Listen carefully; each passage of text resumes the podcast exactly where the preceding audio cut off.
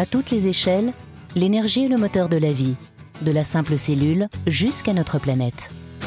Nous sommes devenus les enfants gâtés du charbon et du pétrole. Mais en chemin, nous avons oublié une chose essentielle. Ces énergies ont un coût et un impact sur l'environnement.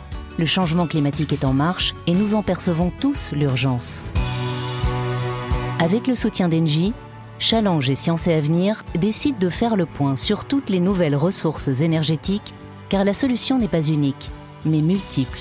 Trouver les justes réponses à nos besoins dans la science n'est-il pas le plus vif des challenges? L'écrivain et reporter Eric Orsena s'installe avec des acteurs du changement pour 12 conversations, 12 dialogues en liberté pour éclairer le futur.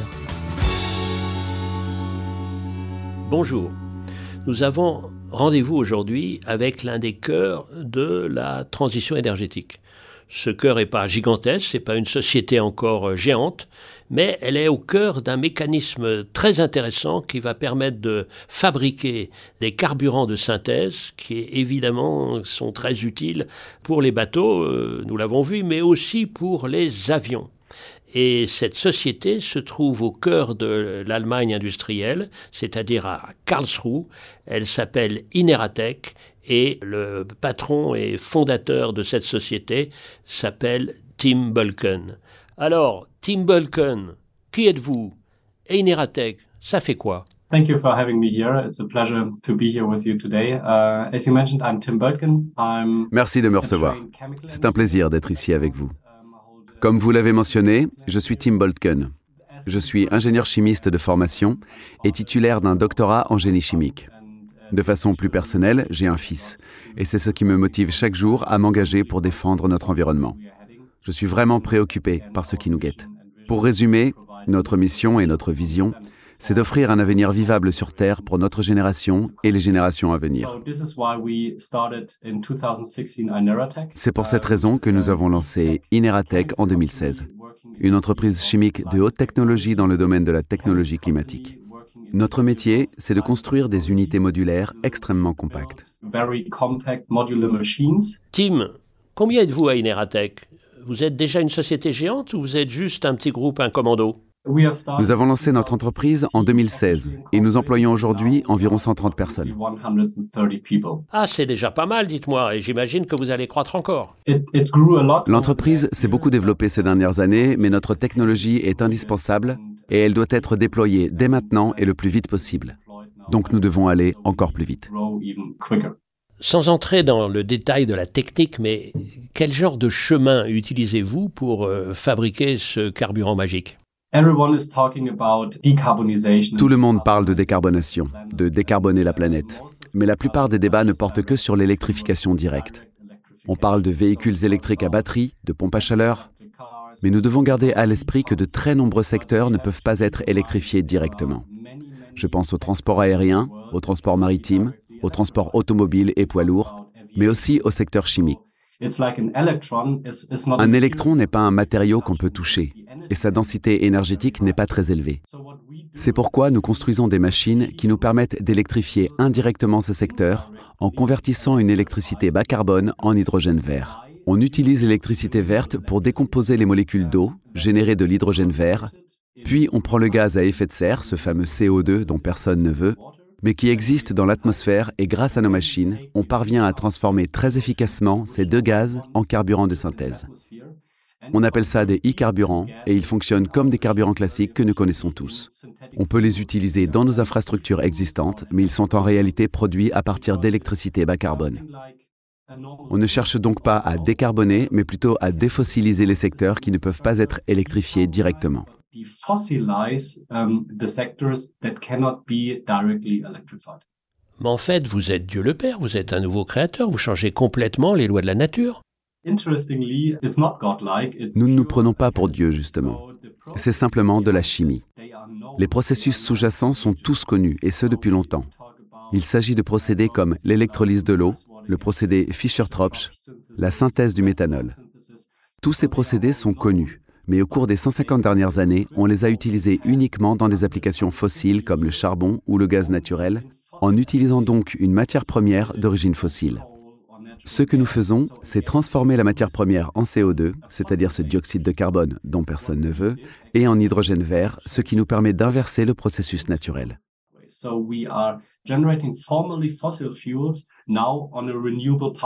On produit donc des combustibles anciennement fossiles de façon renouvelable et on remplace notre consommation actuelle de pétrole brut fossile par une matière première renouvelable et neutre en CO2. Toutes les études montrent que nous devons absolument atteindre les objectifs climatiques fixés par l'accord de Paris. Nous devons donc passer à la vitesse supérieure dès maintenant. Car en misant uniquement sur l'électrification directe, nous n'atteindrons pas ces objectifs et ce sera plus coûteux que de miser sur des approches parallèles. En fait, en vous écoutant, on se rend compte que cette affaire est une affaire de temps. Il y a eu dans le passé, dans le lointain passé, des transitions, mais les transitions ont pris du temps, plusieurs euh, milliers d'années. Et du fait de l'activité humaine, la transition s'est accélérée avec cette accumulation de carbone dans l'atmosphère. Donc euh, pour répondre à cette accélération, eh bien nous devons nous-mêmes accélérer pour décarboner ce que nous avons euh, contribué à créer bien plus vite que la nature. Donc on a beaucoup parlé de l'espace dans la mondialisation, mais en fait maintenant, il faut s'attaquer au temps. Tout à fait. Si les énergies renouvelables ont connu un tel succès, c'est parce qu'on n'y pense pas en termes d'économie d'échelle. Les énergies renouvelables sont une technologie extrêmement modulaire. Un peu partout dans le monde, les gens ont commencé à installer des parcs éoliens, des panneaux solaires. Et si ça a marché, ce n'est pas parce qu'on s'est dit Eh, on n'a qu'à construire une énorme éolienne en plein milieu de la France pour alimenter l'ensemble de la population en électricité. Ça a marché parce que plein de gens, un peu partout dans le monde, ont commencé à en installer, sans attendre que toutes les réglementations soient actées. Notre technologie est désormais modulaire, ce qui signifie que nous repensons l'industrie chimique et que nous installons notre technologie dans des endroits du monde où il est possible de produire de l'électricité très efficacement et à très bon marché, parce que l'accès aux énergies renouvelables, éoliennes, solaires et hydrauliques, y est optimal.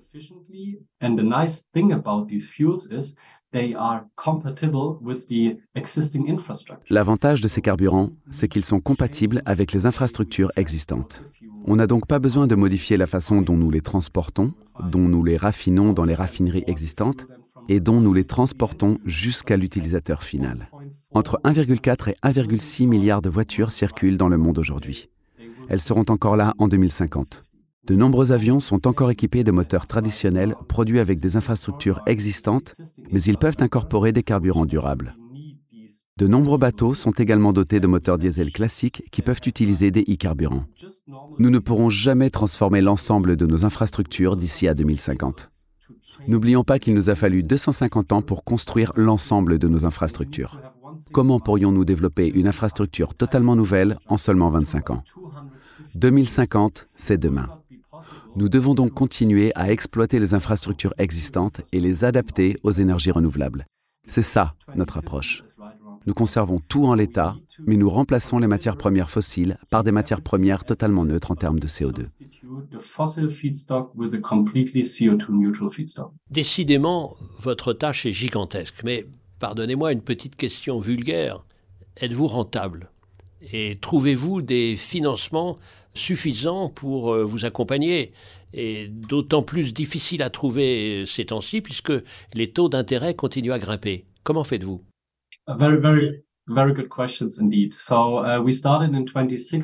Très bonne question en effet. En 2016, nous avons lancé notre entreprise en mode bootstrap, autrement dit en finançant notre projet sans apport externe. Je ne suis pas seul. J'ai fondé cette entreprise avec trois associés. Nous voulions créer une technologie qui réponde aux besoins du monde, mais aussi à ceux de nos clients. Nous avons généré du profit très rapidement, mais nous avons aussi compris qu'il fallait vraiment faire évoluer la technologie et appuyer à fond sur l'accélérateur. Nous avons besoin d'investissements. Nous devons augmenter notre capital. Nous l'avons fait rapidement et nous continuons de le faire tout en investissant dans notre technologie. Par exemple, nous investissons actuellement 40 millions d'euros dans un projet de nouvelle génération qui sera basé à Francfort et qui deviendra la plus grande usine de production de carburant de synthèse au monde. Il est évident que ce projet n'est pas rentable aujourd'hui, mais une fois que nous fonctionnerons à plein régime et que nous aurons déployé nos technologies, le modèle d'entreprise lui-même deviendra une filière très rentable. Cela nous amène évidemment à la question du financement. Il faut bien sûr que le secteur financier finance ces technologies, ce qui devient de plus en plus difficile en ces temps incertains. Les financements coûtent plus cher qu'il y a deux ou trois ans, mais le point positif, c'est que l'ensemble du secteur financier reconnaît que ces technologies climatiques doivent être financées. Bien sûr, les investissements se font plus sélectifs, mais nous sommes sur la bonne voie et je suis certain que nous parviendrons à obtenir les financements nécessaires pour déployer notre technologie à l'échelle mondiale. Parmi vos actionnaires assez nombreux, il y en a deux qui m'intéressent particulièrement. D'abord Safran, qui participe à la fabrication des moteurs d'avion, et puis Engie, qui est au cœur de la transition énergétique. Alors, est-ce que vous pourriez m'expliquer un peu votre collaboration directe, effective et j'imagine quasi quotidienne avec ces deux actionnaires très particuliers qui sont au cœur évidemment de la création d'une terre vivable? Tout d'abord, nous n'avons pas deux investisseurs, mais un large éventail d'investisseurs différents qui se distinguent bien sûr des investisseurs financiers et des investisseurs stratégiques, en particulier en France. Vous avez mentionné deux investisseurs majeurs qui ne se contentent pas de nous financer, mais qui participent activement aux activités d'Ineratech et font progresser notre technologie. Ces investisseurs stratégiques sont parfaitement alignés sur notre chaîne de valeur. Pour réaliser notre vision, nous avons besoin de partenaires comme Engie, qui produit des énergies renouvelables en France, en Europe et dans le monde entier. Engie est un acteur mondial majeur dans la production d'énergie renouvelable et plus spécifiquement dans la production d'hydrogène renouvelable.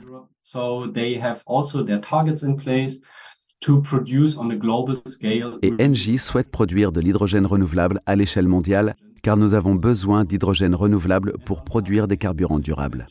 Vous avez aussi mentionné Safran, qui fait partie de cet écosystème puisqu'ils construisent des moteurs pour l'industrie aéronautique. Cette dernière s'est également fixé des objectifs de décarbonation ou de défossilisation.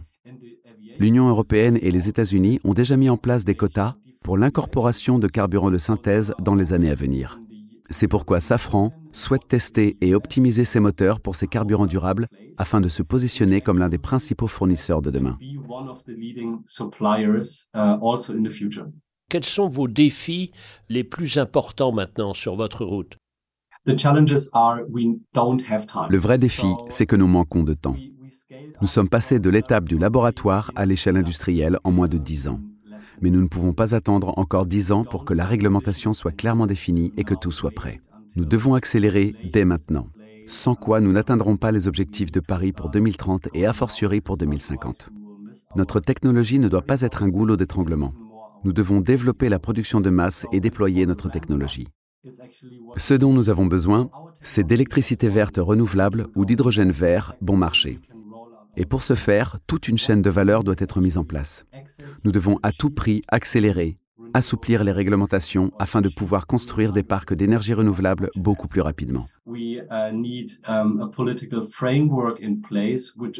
Il nous faut un cadre politique qui n'entrave pas, mais qui au contraire accélère le développement de l'hydrogène vert. Et c'est vraiment ce qui nous pose problème aujourd'hui. Avec toutes les réglementations en place, les investissements sont particulièrement risqués, surtout en Europe.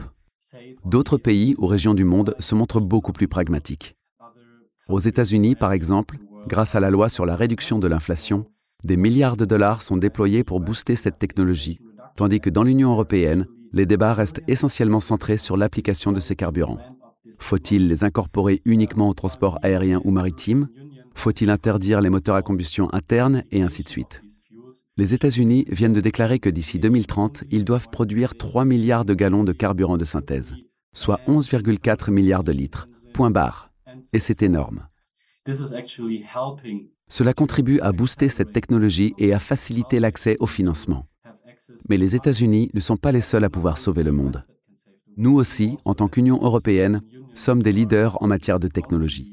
Mais nous devrions nous concentrer un peu moins sur la réglementation et davantage sur la mise en œuvre et le développement de cette technologie et nous comporter non plus seulement en leader politique, mais aussi en leader technologique, car cette technologie devra être déployée à l'échelle mondiale dès demain. Il y a toujours eu des transitions, il y a toujours eu des cycles entre les périodes chaudes, froides. Ce qui se passe maintenant, c'est que ces transitions sont accélérées avec euh, le carbone qui prend de plus en plus d'importance et que pour répondre à cette transition accélérée, nous devons nous-mêmes accélérer les transitions naturelles. Exactly, and it's not a battle against technology, so it's not Tout à fait. Et ce n'est pas un combat entre technologies. Il ne s'agit pas d'opposer les e-carburants, l'électrification indirecte ou les carburants de synthèse aux solutions électriques à batterie.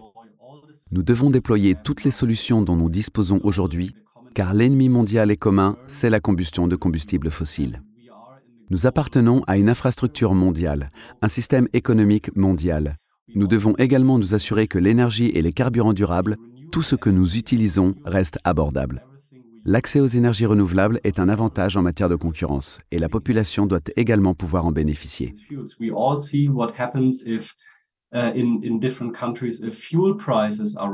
Nous avons vu ce qui se passe dans certains pays lorsque les prix des carburants augmentent drastiquement et entraînent des émeutes. Nous devons tous nous unir derrière cette gigantesque mission d'atteindre la neutralité carbone d'ici 2050. C'est un défi immense et nous ne devons pas mettre tous nos œufs dans le même panier pour faire avancer les choses, car comme on le sait, nous n'avons que 25 ans pour rattraper les erreurs accumulées au cours des 150 dernières années. We did over the past 250 years. Avec euh, cette tâche immense que vous devez réaliser, avez-vous assez de compétences? C'est-à-dire, est-ce que les jeunes sont assez formés dans les universités pour répondre à ces questions? We have one advantage is that we are a spin-off from the Karlsruhe Institute of Technology and we are Nous avons l'avantage d'être une filiale de l'Institut culturel de technologie de Karlsruhe et de bénéficier de plus de 20 ans de recherche et de développement intensif. Nous n'avons pas tout inventé tout seul, mais nous avons pu nous appuyer sur des brevets et un immense savoir-faire. Et puis bien sûr, nous collaborons avec de jeunes étudiants, des esprits brillants, qui nous rejoignent parce qu'ils refusent de travailler pour une industrie chimique mondiale basée sur les énergies fossiles. Ils veulent avoir un réel impact sur la vie des gens et sur la planète. Nous avons un fort pouvoir d'attraction chez les jeunes, mais aussi chez les personnes expérimentées qui veulent nous aider à faire évoluer notre entreprise. Il est important de comprendre que nous n'avons pas besoin de former tout notre personnel parce que nous travaillons sur des procédés chimiques connus.